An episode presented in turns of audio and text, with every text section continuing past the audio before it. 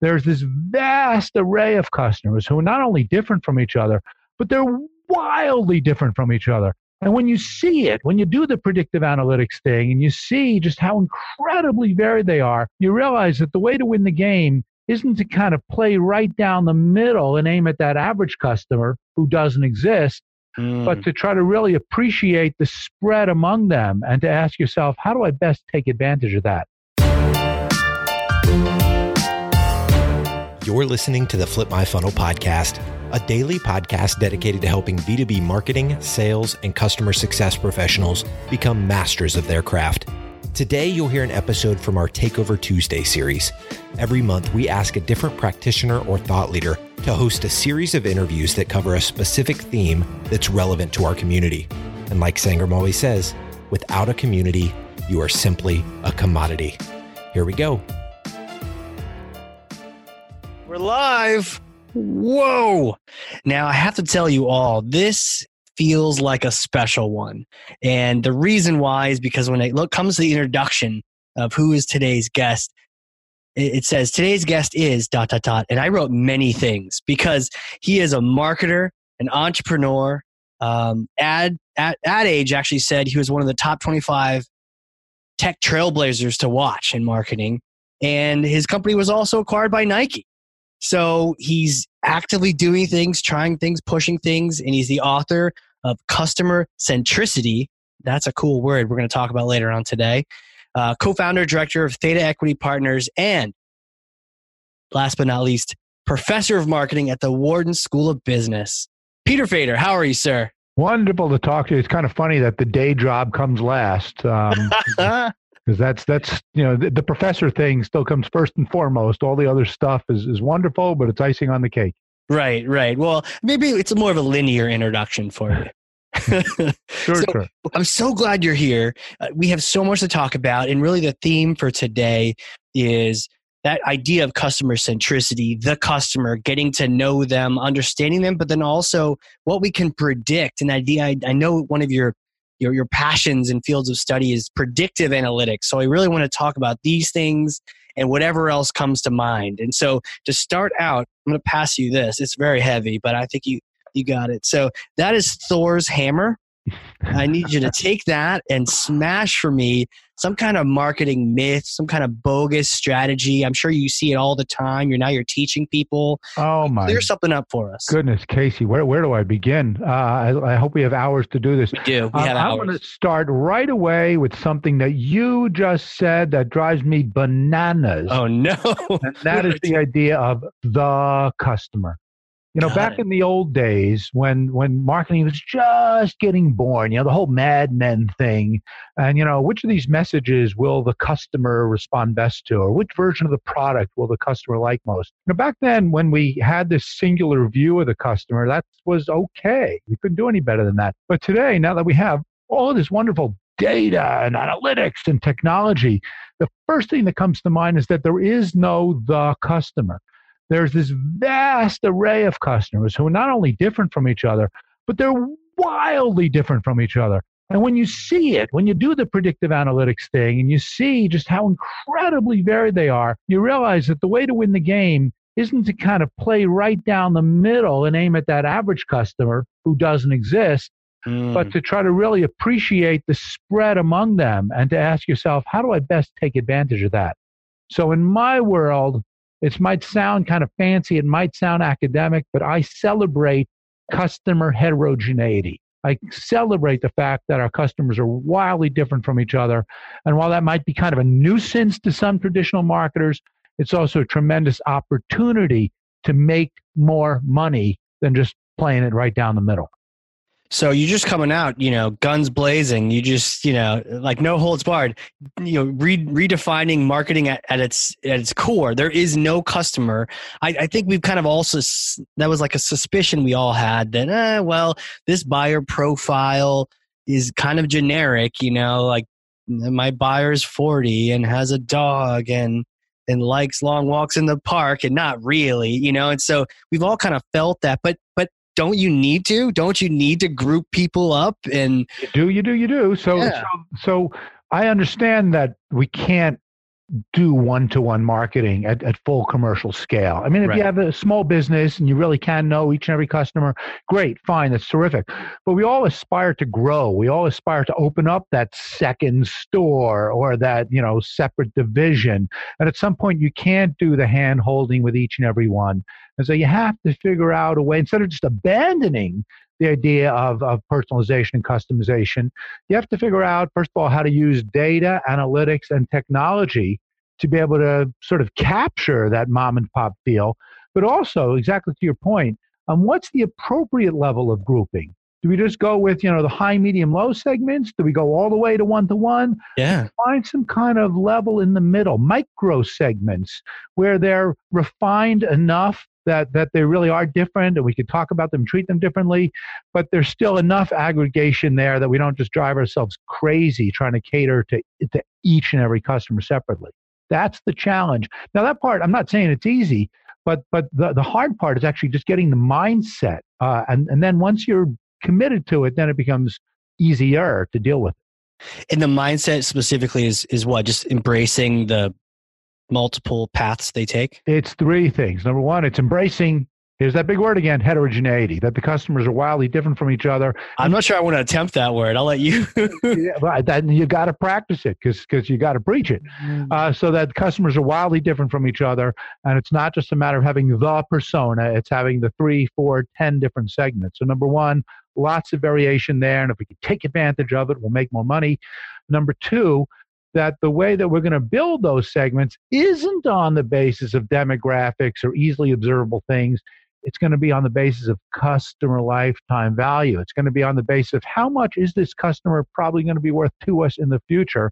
And then number three, that once we have those groupings and once we have our kind of a, a grip around these, these, these future values, these predictive analytics, that the number of use cases that spawn from them are so vast that it's not only a matter of hmm, which message do we send to which customer at which time, but there's like 30, 40 different use cases, many of which get well outside the scope of marketing that can help us create alignment and profitability much more than the kind of separate, siloed kind of thing that goes on with most companies.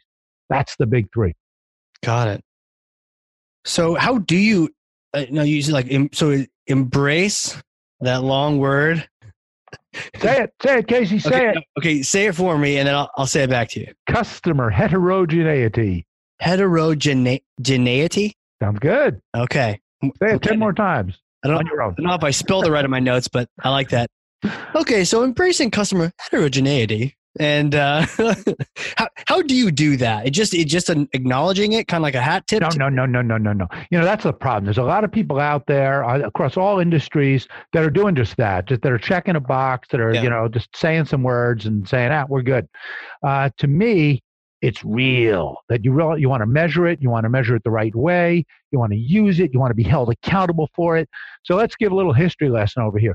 It all goes back to an industry that none of us aspire to be associated with, but really laid the groundwork for everything that we're doing today in digital marketing Wow. and that is direct marketing.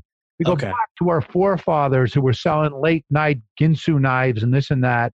And while we might not so much associate with the products they were selling, we actually do aspire to follow the practices that they were espousing, which is that the customer, each individual customer is the unit of analysis, not the product.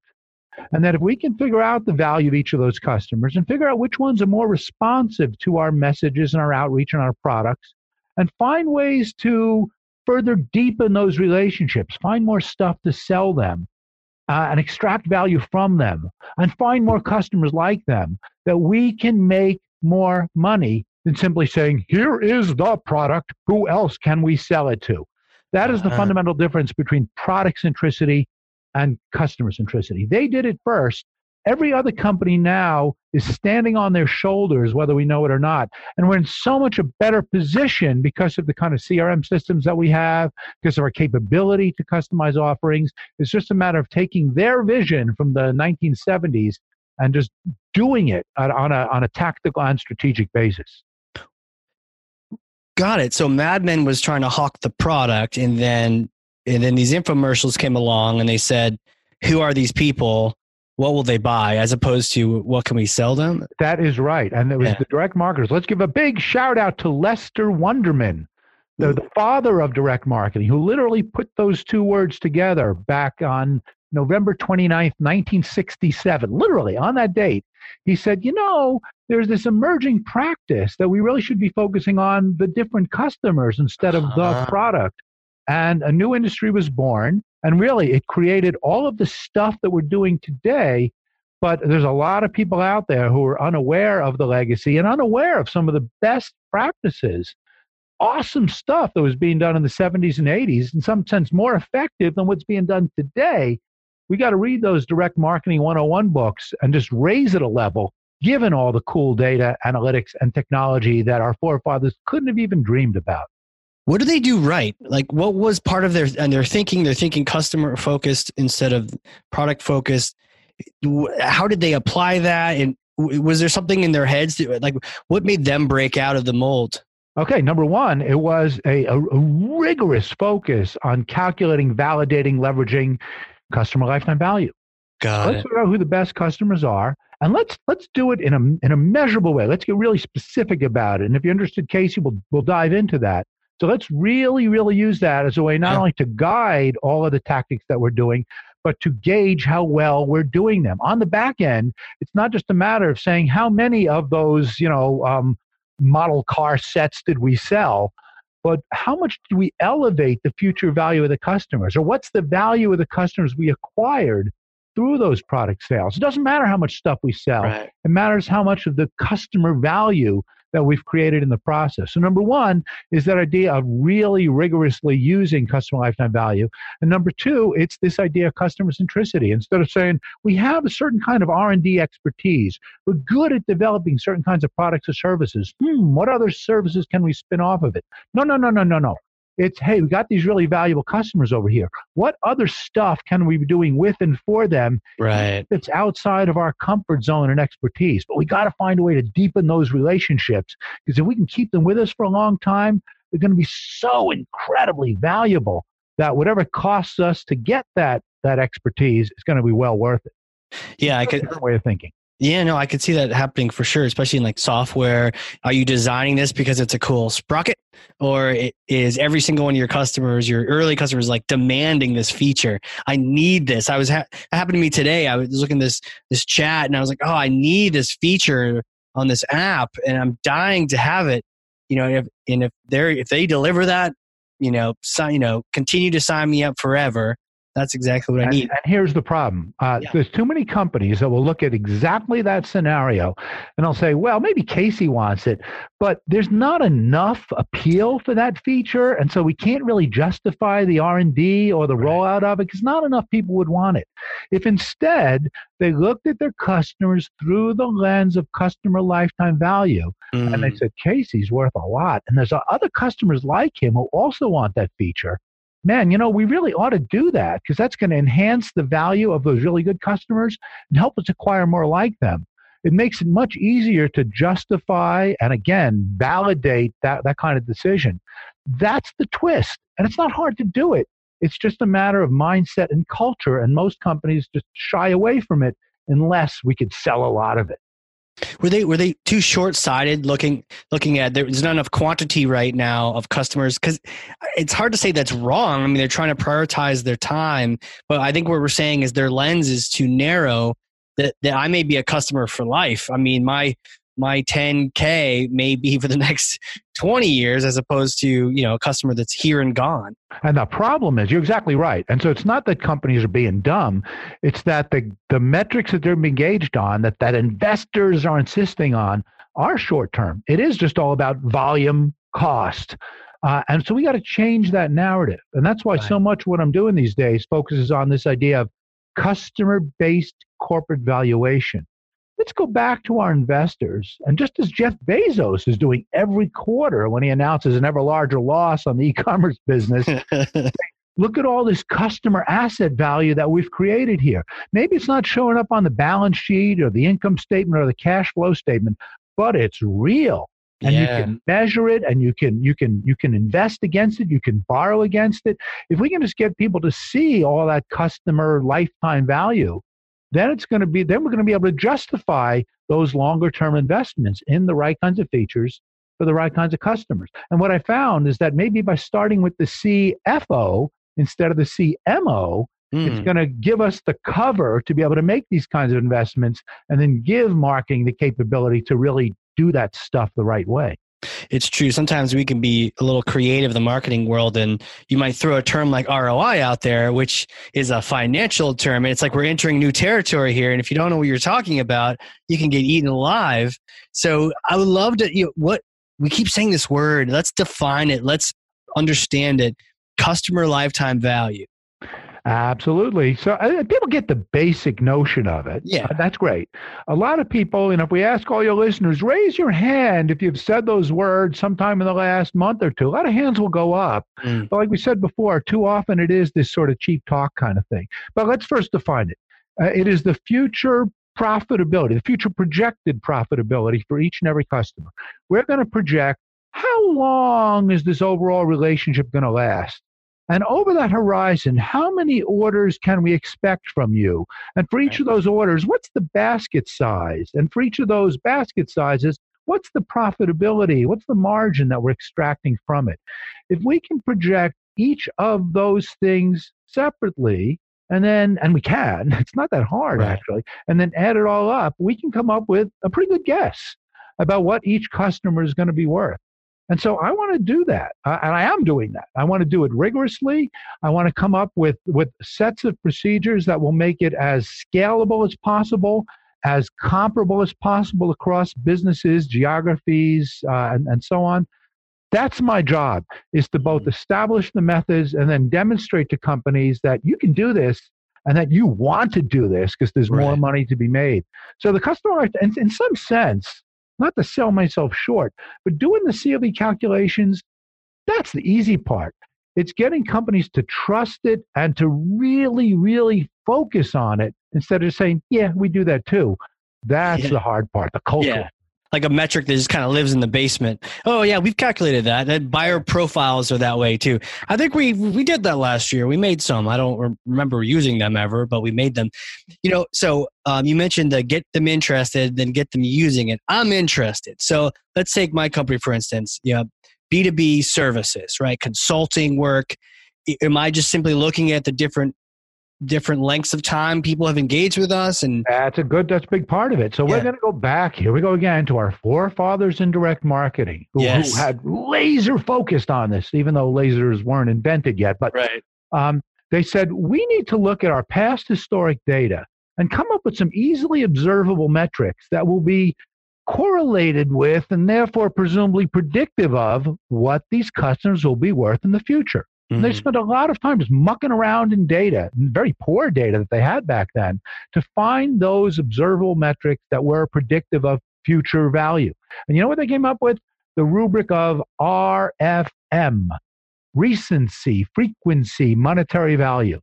So if you can tell me the last time that this person placed an order with me, how many orders or other valuable interactions we've had with them over the last, say, two years, and the average size or profitability of those orders. You just give me those three things recency, frequency, monetary value. That's it. And I can make an alarmingly accurate projection of how many orders they're going to place in the future, for how long, and for how much money. Really? I can give you the math. That's actually not the hard part. That's what we've commercialized. That's what I do a lot of research on. Yeah. But the hard part really is again is the discipline to to say, as you just said, Casey, really. So all the other stuff, all the sexy stuff, like where you're located in the social graph, or your usage of social media, or biometrics, right. or geolocation, all of that stuff is nice to know, but it's not very predictive. As long as you have a reasonable transaction log system and you have that, and all of your listeners have that simple CRM platform. Yeah, CRM. You have what you need in order to make these projections. And then it's just a matter of having the discipline to do it, to validate it, and to figure out the, the 50 creative ways to use it. Okay, so the discipline to do it then. So let's talk about that. So I've, you know, I've done the math offline. Um, you got your equations to your part. That's the easy part. Now it comes to the hard part of actually using it the discipline, putting into pr- into practice. Any recommendations there? So it's, it's get creative. Let's just think about all of the tactics that we ordinarily do: customer acquisition, customer retention, customer development. Yep. But but uh, do those things, but look at them through the lens of changes in lifetime value. So we're Mm, going to do some kind of retention campaign, right? We're going to we're going to look at our customers who are at most risk of leaving, and we're going to invest some money to keep them to hang around. Well, let's do it. Let's do two things differently. Number one, instead of just lining the customers up based on how likely they are to leave, let's line them up instead on the basis of how much future value is at risk. Right. It's, you know how it works that you're a so-so customer for your cable company, but you're likely to leave, and they're going to give you all kinds of free stuff to keep you around. Well, they're making a mistake because you're not that valuable. Right. Whereas someone else who maybe is at slightly lower risk but much greater financial value, they got to be sitting on that customer's doorstep. So number one, let's use CLV as kind of triage to prioritize which customers we're going to deal with. And number two, on the back end, after we run that campaign, instead of saying how many lives did we save, let's say how much future value did we save or enhance through those tactics. And that's the way it's always going to work. You pick any tactic, again, acquisition, retention, development, you name it. Uh, let's let's prioritize it. Let's set that campaign up on the basis of lifetime value, and let's Right. evaluate on the back end in terms of the changes to it. Again, that doesn't come naturally to most companies, but it's not it's not that hard. You just have to think about it differently. Yeah, it's interesting. You know, it, it's it kind of a flip, and it reminds me. I was just up in Toronto, and I got reminded about the idea of that scarcity mindset versus abundance. And scarcity mindset, you're kind of squirreled up. You're probably looking to prevent churn, and uh, you know, kind of just protect yourself from the cold winters of New England. Whereas the abundant mindset, or just the lifetime value, I, I like that at that point. Instead of how many lives were saved, it's that that future I think would you say value that was preserved or um, Exactly. earnings that were preserved. It makes total sense. How because you're right. Some people may not be a good long term fit. They may not have a li- lifetime value. I, Yeah, Yeah. the problem is too many companies. There's really two two problems that that that drive this that that are Yeah. they're kind of hard to overcome. Number one, uh, every company, for natural reasons that we've discussed before, obsesses over cost, cost of acquisition, cost of retention. Because those costs, they're, they're easily measurable, they're visceral, there's no argument with them. We know what it's going to cost us to acquire a new customer. Whereas this whole value thing, it seems amorphous, it seems ethereal, it seems Sure. very sensitive to different kinds of conditions that we have no control over. If I can just get people to trust those projected lifetime value numbers as much as they trust cost, they'll start to think differently. They'll start to think about value instead of cost, just like that abundant scarcity uh, metaphor. So, so that's that's a, a big part of it. Now I forgot the second point on that, but that that's a, a really big thing to think about. You know, value created and enhanced instead of just kind of uh, cost. You know, there's that old expression. I'm sure you've said it, Casey. Every one of your listeners has said it and uh, and thinks about it, which is.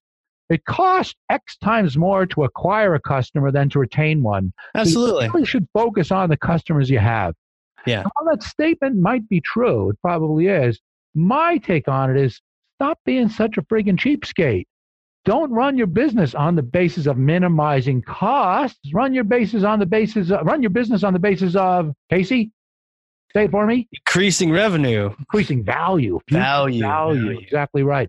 And if we can just get people, and when you say that to people, they go, "Yeah, it makes sense. That makes sense." So if I can just make the value part as as as trustworthy and and again, just like we can't live without it, uh, then that's when we start to to see movements in this direction. That makes sense. I was recently having a conversation um, with my team, and we are talking about the idea of net profit, and and and you know, you could you could basically create the company and manufacture it and move it around and do all these different actions to increase that net profit, but that means you know reducing costs. And and and that's one way of looking at it. But at the same time you could grow the thing and then that can so it's almost like there's two different sides of it. It's i, I get it. You're right. A lot of companies are like what was the cost to acquire? What was the cost to do this? We, and, and instead are you swimming up the the stream is everyone else going one direction and Well, See, so uh, so I, I kind of stumbled into some of these lifetime value models. Yeah. A lot of them I didn't even invent. I found them from other smarter people. Again, forefathers in direct marketing. It's just my job to refine them, to make them more scalable, to get people to appreciate them.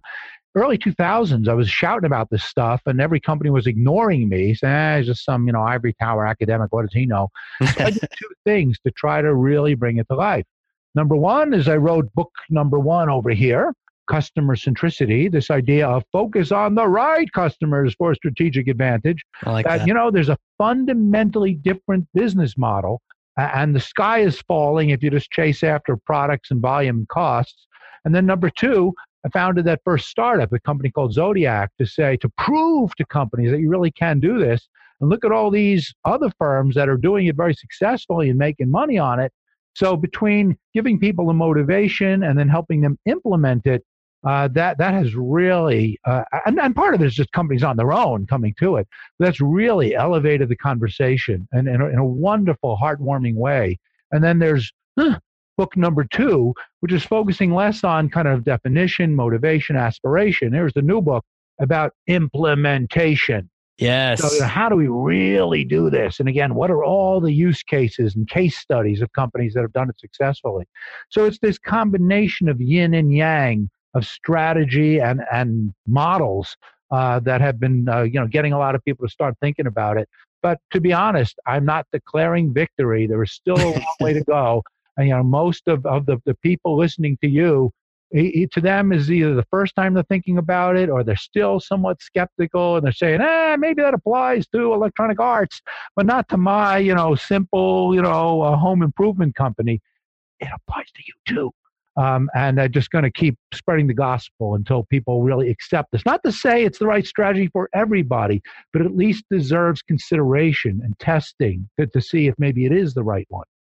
You know, when it comes to choosing your right customer and zeroing in, do you see that there's a I mean, it's a challenge for companies to, I mean, let some business go or not chase after every breathing person, every click of the mouse, chase them all, cold call them. And it's such a natural point. You see, the problem is we take it very personally.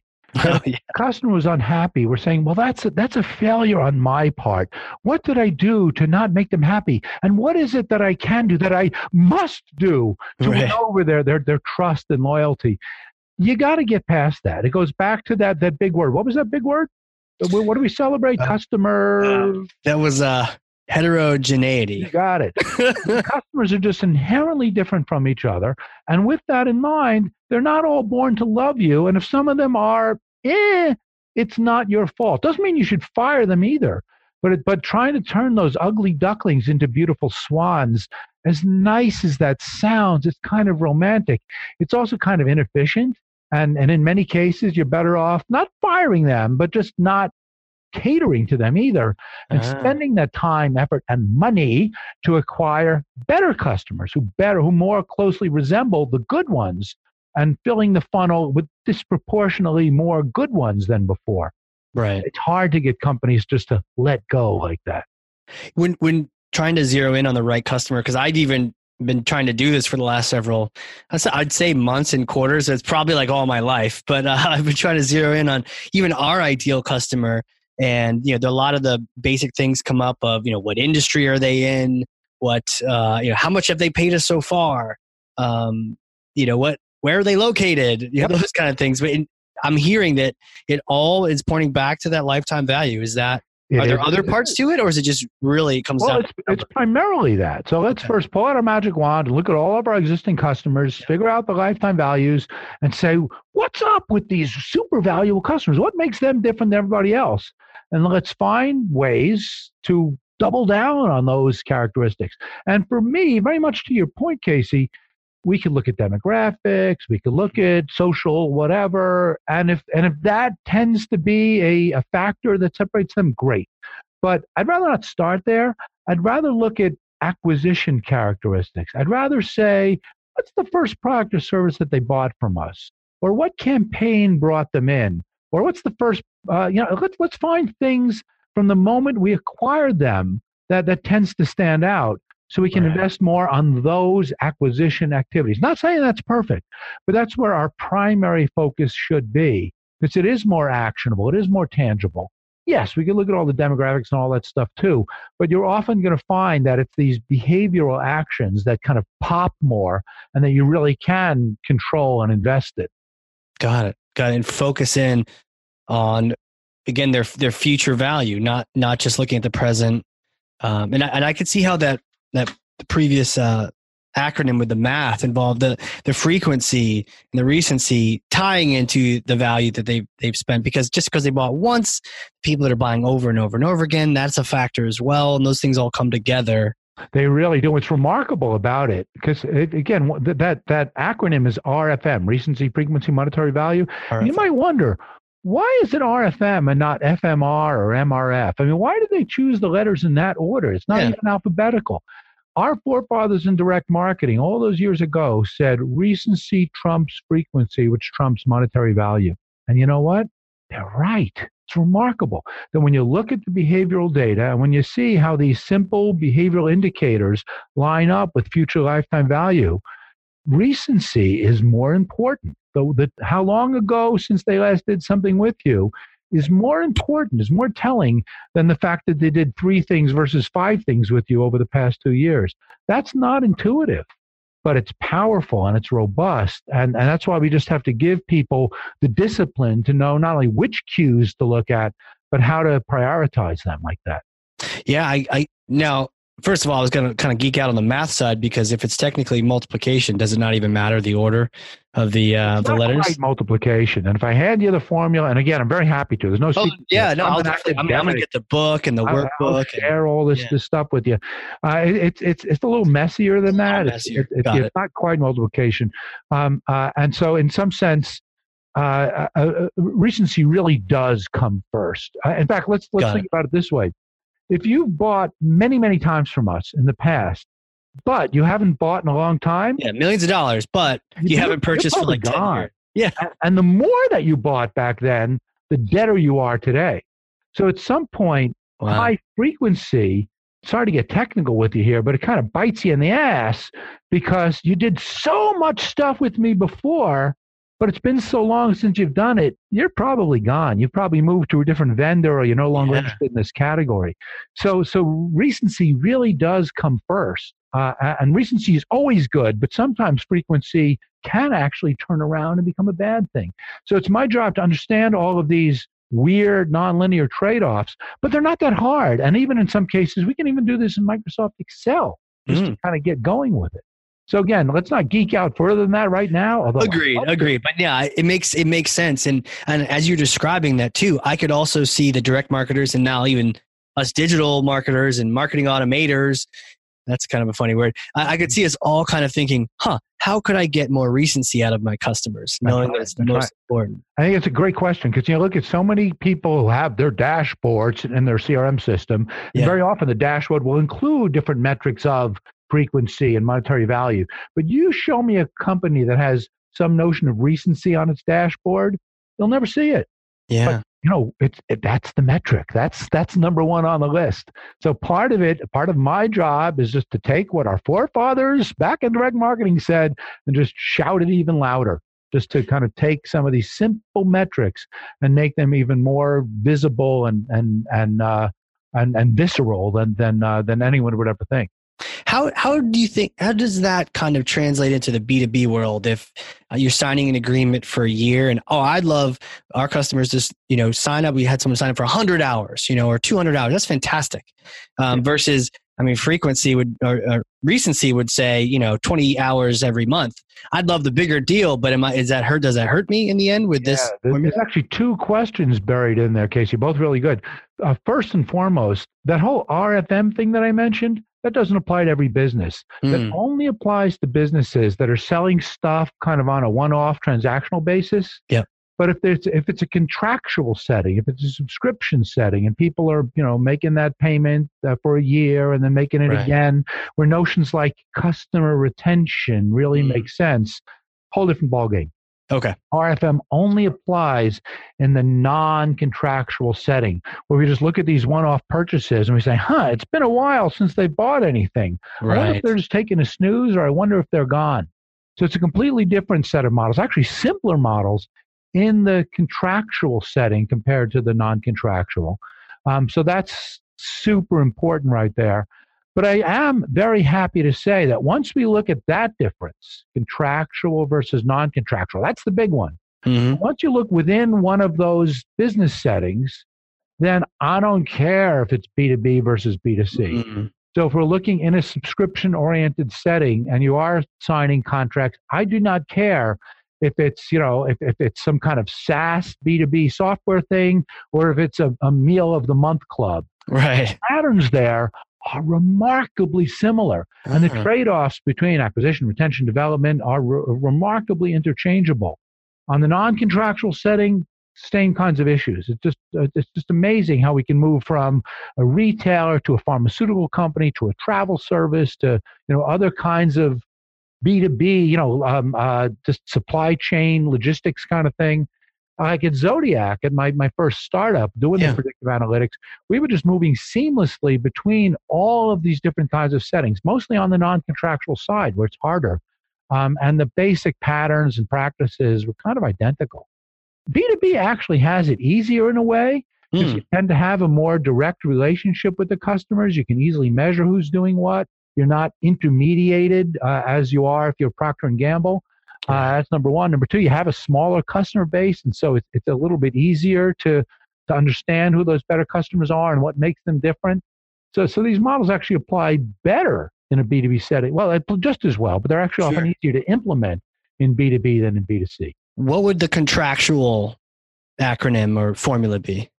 It's actually easier in the contractual because all yeah. we we don't have to worry about the. So what did you do while you were under contract? All we really have to say is, um, you know, how many times have you renewed since we acquired you as a customer? Mm. So we so it's a much easier retention rate to to measure and monitor. And as you uh, renew with us for another time and another time, we'll ask ourselves, so how much higher is your lifetime value than someone who just signed on with us? And then it takes us back to the conversation about, so if you are threatening to leave, how much more mm-hmm. willing should we be able to kind of give you goodies than that newbie who just signed on? So we can get just a lot more guidance about both the allocation of resources as well as the evaluation of those programs. It's actually much, when I teach my predictive analytics course, session number one is about projecting customer retention in mm. the contractual setting. That's the easy stuff. We don't get into the non contractual until session seven. it's actually not that hard. And again, let's stop it there just because it starts getting technical.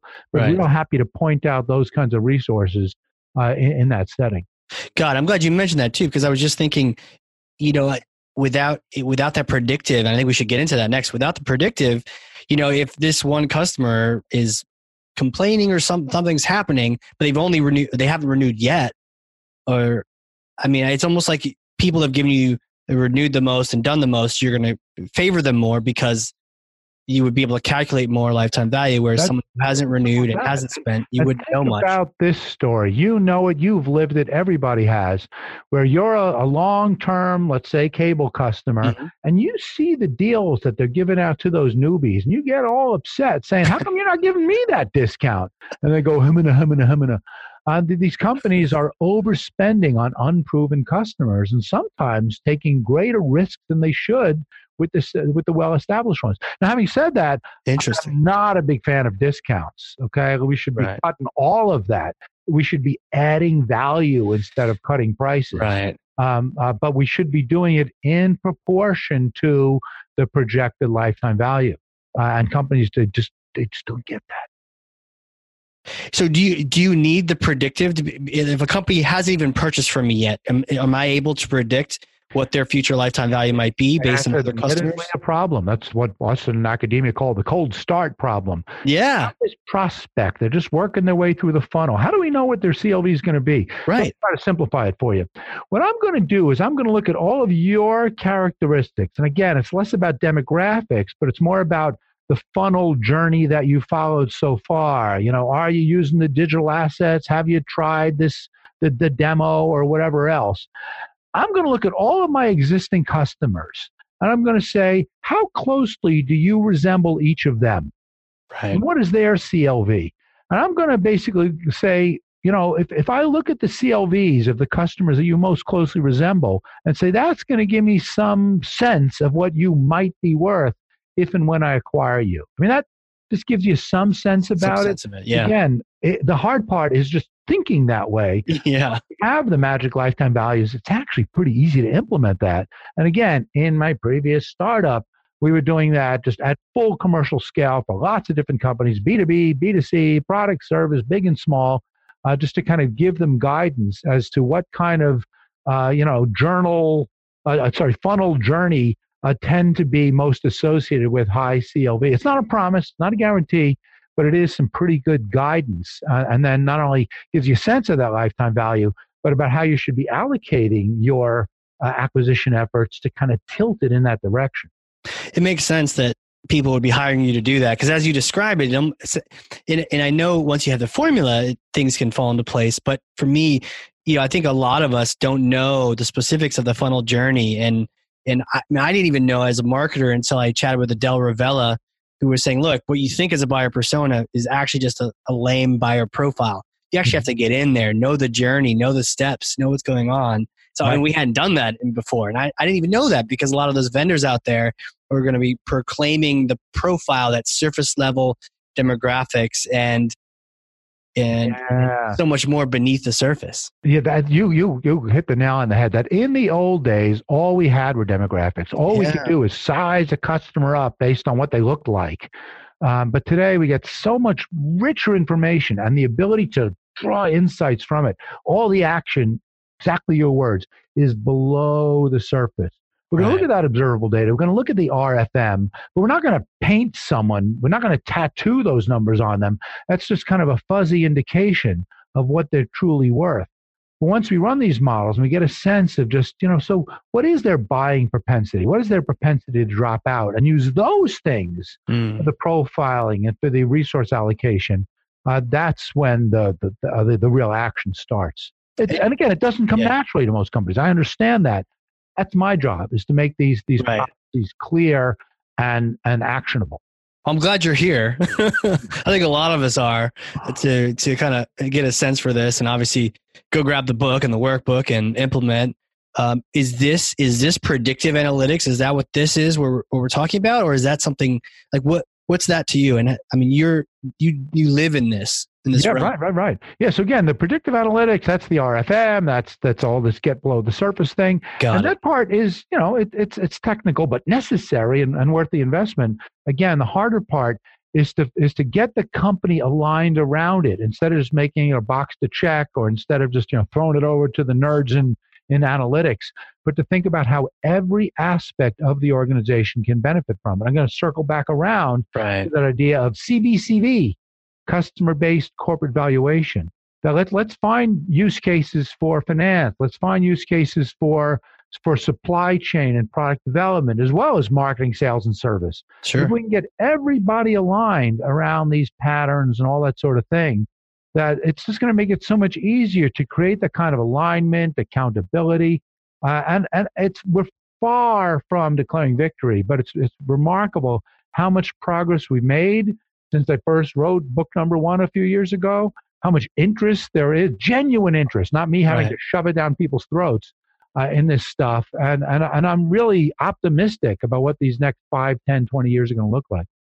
Makes sense. You've mentioned a couple times now that the hard part is actually using the data, which I guess I've kind of not even really thought about because I'm I'm lost in calculation land trying to calculate this. But I could see that, you know, if you've been doing this for a while and also your company was doing these services for people, I, I, I almost I almost could predict that what happens is you do all this work, maybe they paid you hundreds of thousands of dollars to figure this stuff out, and then you you present the findings and then do they just not use the data? I mean, I can. This happens a lot of technology. vary quite a bit. Yeah, and that, that's why I needed the one-two punch. I needed the models, and I needed the narrative to say, okay, Yeah. here's what you do with it now.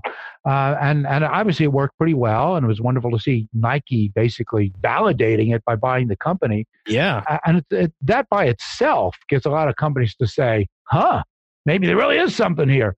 Uh, and that's why in the, with the newer company, uh, Theta Equity Partners, uh, we've really come to the realization that while we want to win over every corner of the organization, Mm. starting with finance is, is the right way to go. Because if we can win them over, everybody else is, is going to uh, follow suit from there. So I'm not a finance guy. I'm a marketing professor, but I have great respect Right. for their role in the organization, their ability to actually embrace some of these metrics and predictions in ways that marketers are sometimes a little skittish about. Uh, but ultimately, my goal is to get the marketers on board as well. That makes sense. So what what what is what has you excited about where this is now? And I mean, it could be with the predictive world, just marketing in general. Are there things that are coming to your attention that have you, you know, staying up late at night reading things? Oh, absolutely. And, and again, I have to just admit that it's because it's such a focus now Yeah. uh, is on the uh, on the finance side, on the corporate valuation side. So one of my, my hobby these days is to look at, at companies as they're going public, as they put out their S1 filing, Yes. their IPO, and to reverse engineer it and say, what is that company really worth? Let's forget about the blah blah that's going on on Wall Street. Mhm. Let's let's look below those numbers and make the same kinds of projections that I was saying before. How many customers are they going to acquire? How long are they going to stay? How many transactions will they make? How valuable those transactions be? Add all that stuff up and say that's the value of the company. And in some cases, come up with numbers that are wildly divergent Mm. the traditional Wall Street people are saying, but saying it with naming names and saying with gusto and saying, you know what, we're right. Uh, and so again, if, if people are interested, it's a wonderful showcase for this stuff. Not trying to sell anything, but if you go to thetaequity.com and look at some of these IPO analyses that we've done for companies like Slack and Lyft and Revolve and Farfetch, and to look at the numbers that we came up with and to look at the performance of those stocks after the IPOs and to see how well it supports our thesis that by looking at the customer data, you get a better view of what's really going on there. Now, not a lot of companies are disclosing the right kinds of metrics. That's part of what keeps me up at night in an excited way. Let's change that conversation. Let's get more companies to disclose the right metrics. Let's get investors to pound on the door. Right. You must disclose these things. That's not happening this year. It's not happening next year. But I think it is happening over the next five to 10 to 20. And again, if we can change the, the narrative in finance, that's going to make it so much easier for us marketers, us direct and digital marketers, to do our thing more effectively and more collaboratively. I can see how there's a combination of these metrics of what's actually important. And the proof is in the pudding. When you, if you're predicting, look, this thing might be a little overvalued. They've got a great logo, but they're going public right now. But you know, when you look at the numbers, when you look at some of these, the RFMs and those things, it's not looking good, or it's looking a little bigger than it is. And Absolutely. and the stock eventually catches up to that prediction. That, that, and that's exactly what's been happening. And, it goes both ways. Sure. Sometimes there are companies that are grossly overvalued. Oh, wait there. um, and other companies that are undervalued, like Slack uh, and, and others. Uh, so we're not out there to, to devastate companies. Sure. Um, we're just out there to tell the truth uh, and to give visibility, credibility for the marketing metrics and activities that can help create that value and, and, and in a sustainable way. That makes a lot of sense. Very cool. Who are you? Where did you come from? How did you become the sage of the, the Uh, business and marketing entrepreneurial world? You know, it's funny. I'm I- I'm doing the same thing that I was doing as a as a seven year old. I'm just obsessed with numbers and patterns and data. As a kid growing up, uh, I was obsessed with two things. One was sports statistics, primarily baseball. Sure. I was into all of that stuff before there were sabermetrics. I was just uh, always obsessed with it. The second thing that always obsessed me still does are, believe it or not, dollar bill serial numbers Really? mom would go to the grocery store. She'd come back with all the dollars and i'd look at them and say well this is a cool number over here. And sure enough as embarrassing as it is i own the website coolnumbers.com check it out uh, where i just basically say what's the of any of these eight digit numbers? Uh, it's, it's nutty. So that's all i like to do is i like to predict things. I like to look for patterns in data. I thought i'd end up on wall street or in consulting or something like that but then some nutty marketing professor up at MIT said, You ought to become a marketing professor. And I said, You ought to get your head checked. Uh, but here I am 40 years later, uh, and my whole career is a tribute to her. If you look up there, you'll see my fairy godmother uh, just basically saying, You know what? It was someone who said, you could take those skills and you can use them in a way that's pretty unique, that's pretty impactful, that's pretty enjoyable. And that's my job today is to find other unsuspecting people who like math, who like numbers, and say, you ought to be a marketing professor too. Yeah, right. Super lucky that I'm still doing today what I was doing as a kid, uh, but but but getting such joy and and you know professional accomplishment out of it. For sure, and I think the joy is a critical part of it. I mean, I was just looking at cool numbers and there was a bill with all fours on it or one, two, three, four, five. It's almost like a poker game. Oh my gosh, you've got a, a nine number straight here.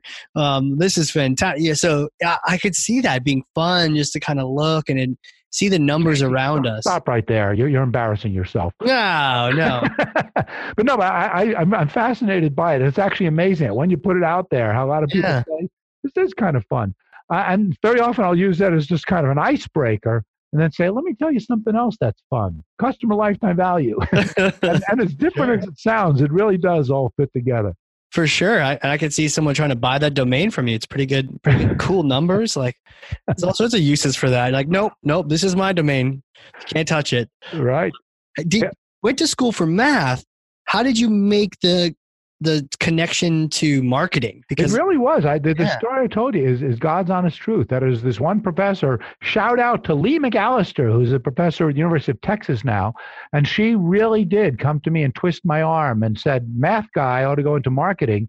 And I really did question her, but she. This was 1980. so that was actually in school. That was in college when that Yeah, happened. That was, 1983 wow. she laid out remember that 1983 that was 500 years ago um, and she laid out this vision of what marketing would become with the kinds of data sources and everything that we take for granted today Wow. and she said you are perfectly positioned to lead the way in that world and to take advantage of it and to you know help companies extract value from it Right. uh, and I and I thought she was nuts, but I but I was but she's very persuasive and she talked me into it, and that's why all I can do is thank her and pay it forward, because there really is a lot of room for just a you know nerdy mathy guy like me to go into a field that you usually associate with creativity and people Right. skills, things that I completely lack.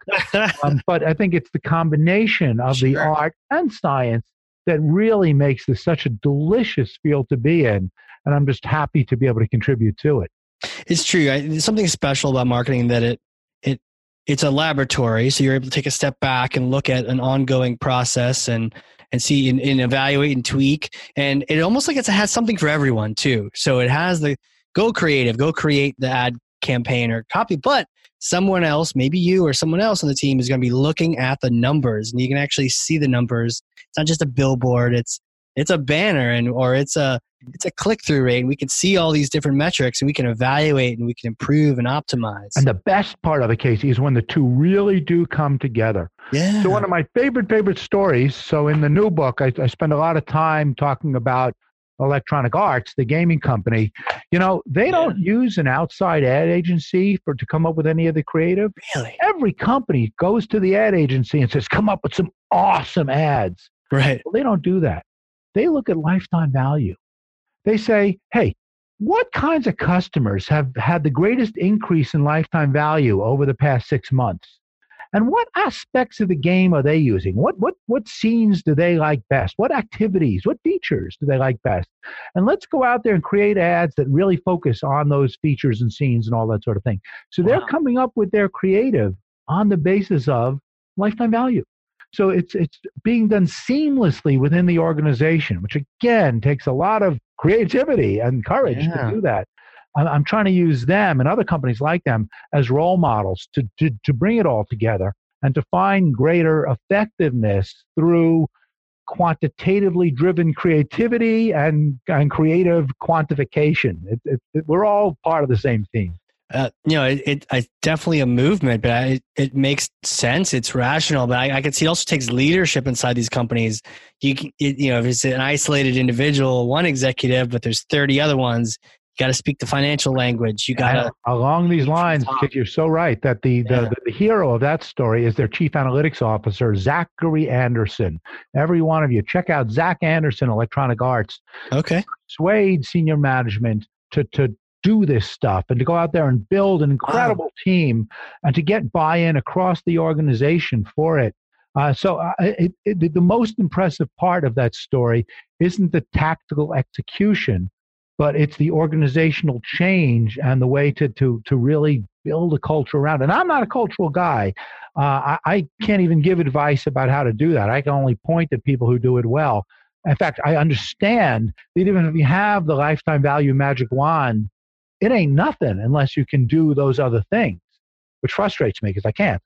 right. It's all the application, right? All together. That's right. Yeah, makes sense. Makes sense.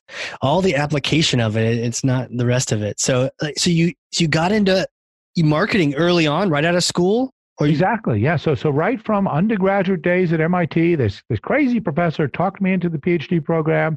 Got the PhD at MIT. Came right down to Wharton. Been on the faculty here for 33 years. Wow. Developing all kinds of models, uh, but not content just to stop within the ivory tower.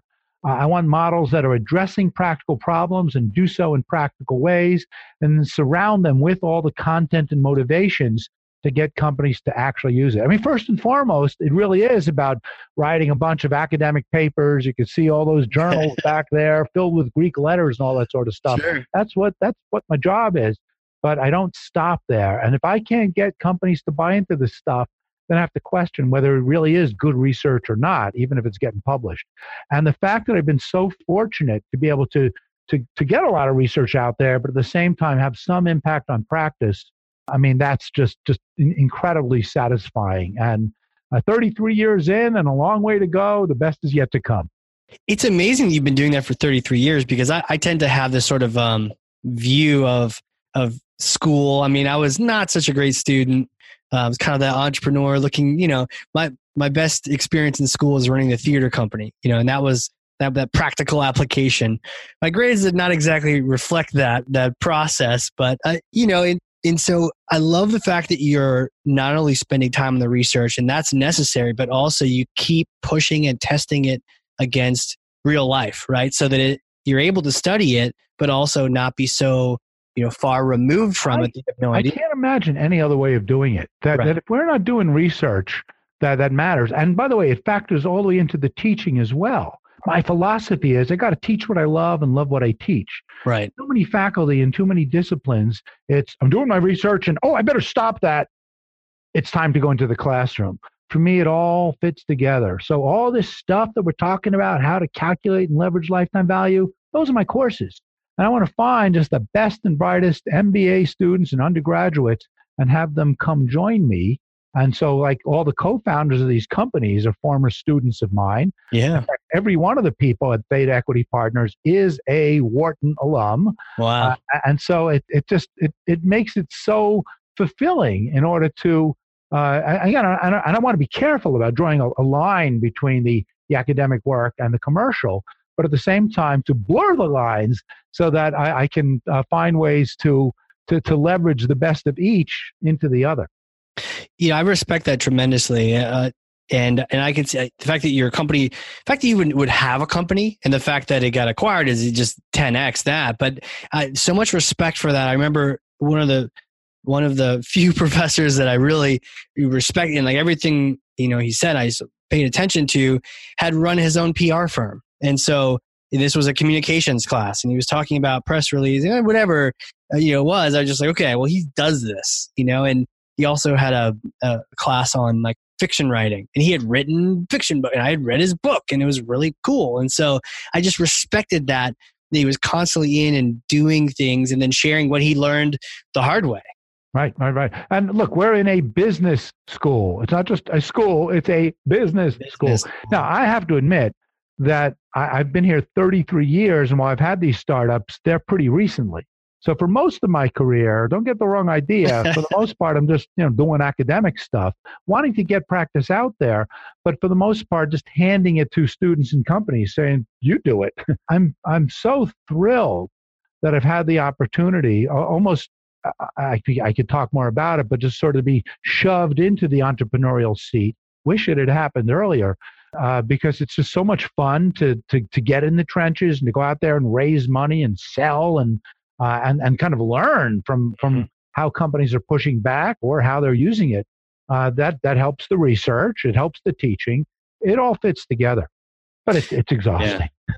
yeah, oh, for sure. I mean, there's the school of doing it, but there's also something to be said for learning from people that study it constantly and have also tested it and done it as well. I remember evaluating, you know, should I get an MBA or not? And, and previously, it's like, well, I don't know if I could handle having a professor with less followers than I do on Twitter teaching me about social media. But when I hear you talk about some of these things, I'm like, well, obviously I got to go buy the book tomorrow or today on Amazon, which we were talking about. Uh, so that that you know, I could see why Wharton has that reputation, it sounds like they've got a good program going on.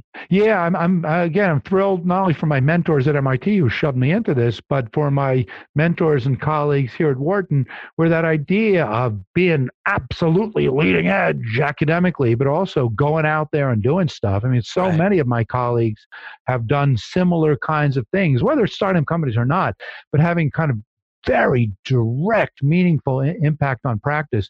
We really do value that, and this this kind of virtuous cycle of as we go out there and do stuff, it actually enhances the research and the teaching and uh, all the way around. Uh, I'm again just, just so thrilled that I've been able to kind of ride that wave, uh, and I think as all this quantitative marketing stuff becomes mm-hmm. more commonplace and there's more demand for it, uh, I, I, just can't even imagine just how fun these next few years are going to be. Yeah, I'm excited to see the the metric side of marketing continue to increase, and, and I don't I don't need it to be I don't say catch up, but like evenly yoked with the creative side, so that right. it's to your point, it's meshed, it's it's part and parcel with each other. That yeah, makes exactly makes sense. And so many of the examples that I point to, like the electronic arts one, is more exception than rule. Um, so let's flip that. And again, I'm not saying it's going to happen tomorrow. Right. There's so much of the mindset, the cultural, the organizational change, uh, and that takes a generation. Uh, right. But we can just sow the seeds and, and, and, and, talk to a broad array of people.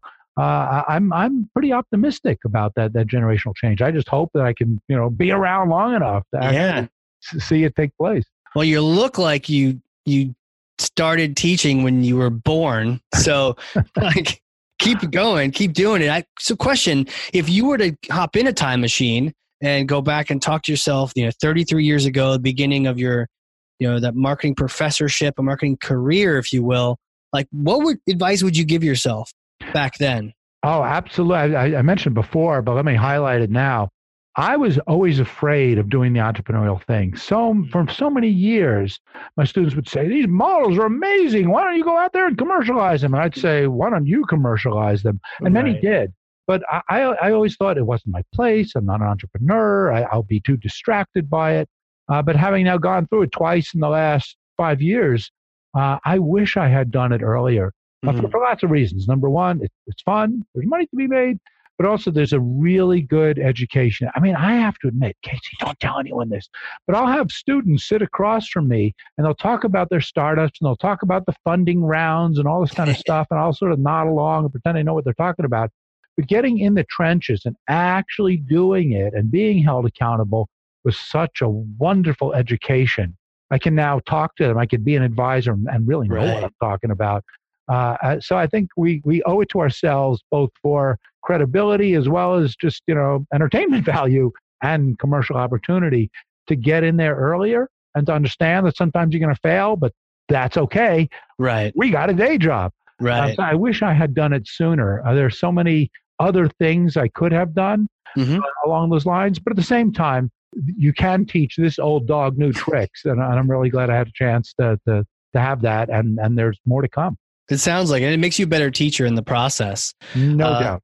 So, you know, really kind of closing up here, but question about, you know, any sort of passions you have. That's obviously the numbers are still important, but like routines that you might do on a daily basis. Yeah, the, the thing that keeps me sane is swimming. Uh, nice. uh, and uh, just having that kind of hour a day swimming a mile and a half and thinking of you know, stupid number pattern things and counting laps sure. and thinking about the square roots of those numbers or whatever else uh, that that that is, is is my thing. That's what kind of gives me balance and it's not bad for you either. So i can work 24 7 as long as i can kind of get that that that swim in every day. Uh, and again, it, it's that that that that that balance or weird imbalance of life I'm just so fortunate to, to live in a condo that has a swimming pool. That right. do that uh, uh, 365 days a year. How do you, if you're out thinking about numbers, because I, I love swimming for that, thoughts and but how do you remember to then turn around and not hit the wall? muscle memory for you at this point? I, I, at this point, a, a, lot of it is that. Okay. But really, I, and, and so so you'll know what I'm talking about. Just to kind of get that that mental clarity, to kind of get that sort of Zen-like, trance-like thing. You know, a lot of people get it from running, but yeah. I find swimming where you really are in this kind of just just weird no distraction kind of thing. Well, maybe you are losing count of the laps, so you swim a few extra, whatever. Uh, it, just that that that that way of uh, of kind of getting inside yourself, but in a way that's also pretty good for you. Um, when I go a, a, day without it, something's missing. Yeah, can't can't beat it. Kind of cleans the slate beginning of the day, lets you process. It's almost like you know the old computers clearing your cache. You know, very much that way. And also lets you eat more too. It, that's true. And then and then when you get that dessert, you're like, well, I swam today. Exactly. that's awesome. Where where can people connect? What's good? Where do people reach out? You know, LinkedIn, Twitter. Uh, LinkedIn, Twitter. You you you named it. So okay. uh, Twitter handle Fader P. Um, love to engage with with people that way. LinkedIn as well. Happy to connect with with everyone and anyone there. I'm posting things on both those platforms all the time. Tons and tons of content out there. If people just Google my name, they'll just find all kinds of, of, of videos and and just and blog posts and stuff like that. But also make sure uh, interested people should should check out the, the new startup thetaequity.com. Again, mm-hmm. I'm not pitching it, but some of the content posted there where we show how we do this this reverse engineering of, of companies' IPO statements, you might find that interesting in and of itself, but also it's just a great way to show how we can couch all this marketing stuff in finance language. Right. and I think is, is kind of a nice role model. So, uh, yeah, there are lots of good content out there. And I hope you can tell my passion for it. Very happy to engage with others about it. Absolutely. And, and maybe even go to Wharton, attend a class. Uh, you know that that's part of the thing. If I can find yeah. people to come here and fall under my evil spell, yes. start working on some of these kinds of things, that's a win-win. Absolutely. And then also the book. We'll make sure we put the link to the book and also that workbook on implementing it um, as well. We'll put those in the show notes for everyone. Just link right over to Amazon and hit purchase so you can. Again, the hard part is actually applying it. So this is fantastic. Thank you so much for coming on here. I feel like I've had my own private class today. Well, Casey, it is, is a pleasure. It really is. Good, Great, great, great questions and comments. And uh, and again, I thank you for the opportunity for me to be able to spread the gospel and get other people to take some of these thoughts that they've had already and just crystallize them and just make them a little bit bolder about going out and doing some of this kind of stuff. And then to tell me all about uh, some of their success stories or frustrations right. with it, because it's a conversation that has a long way to go. Absolutely. Lifetime value. There it is. You know, for everyone listening, if you've learned something from this, and I know you have because I literally have pages of notes over here that I've taken. Uh, so if you've learned something, share this with someone else. Be a thought leader in your own space and get this content out to someone else, even if it's just a coworker, a parent, sibling. Share it with someone. Get that information out there, and I'm going to go get the workbook. So, you know, stay tuned and, and check in on Twitter on that one. But otherwise, you know, Peter, thank you again so much for being here. Casey, absolutely my pleasure. Uh, keep up the good work and keep pronouncing that big word. Oh, heterogeneity. you got it. Because it's different. All right. Heterogeneity. I'm going to have to go back to the classroom now. All right. Heterogeneity. Heterogeneity. Perfect. Well, thanks again, man. This has been fantastic. And uh, for everyone else out there, we'll see y'all next time. You've been listening to the Flip My Funnel podcast. To make sure that you never miss an episode, subscribe to the show in your favorite podcast player. If you have an iPhone, we'd love for you to open the Apple Podcasts app and leave a review. Thank you so much for listening. Until next time.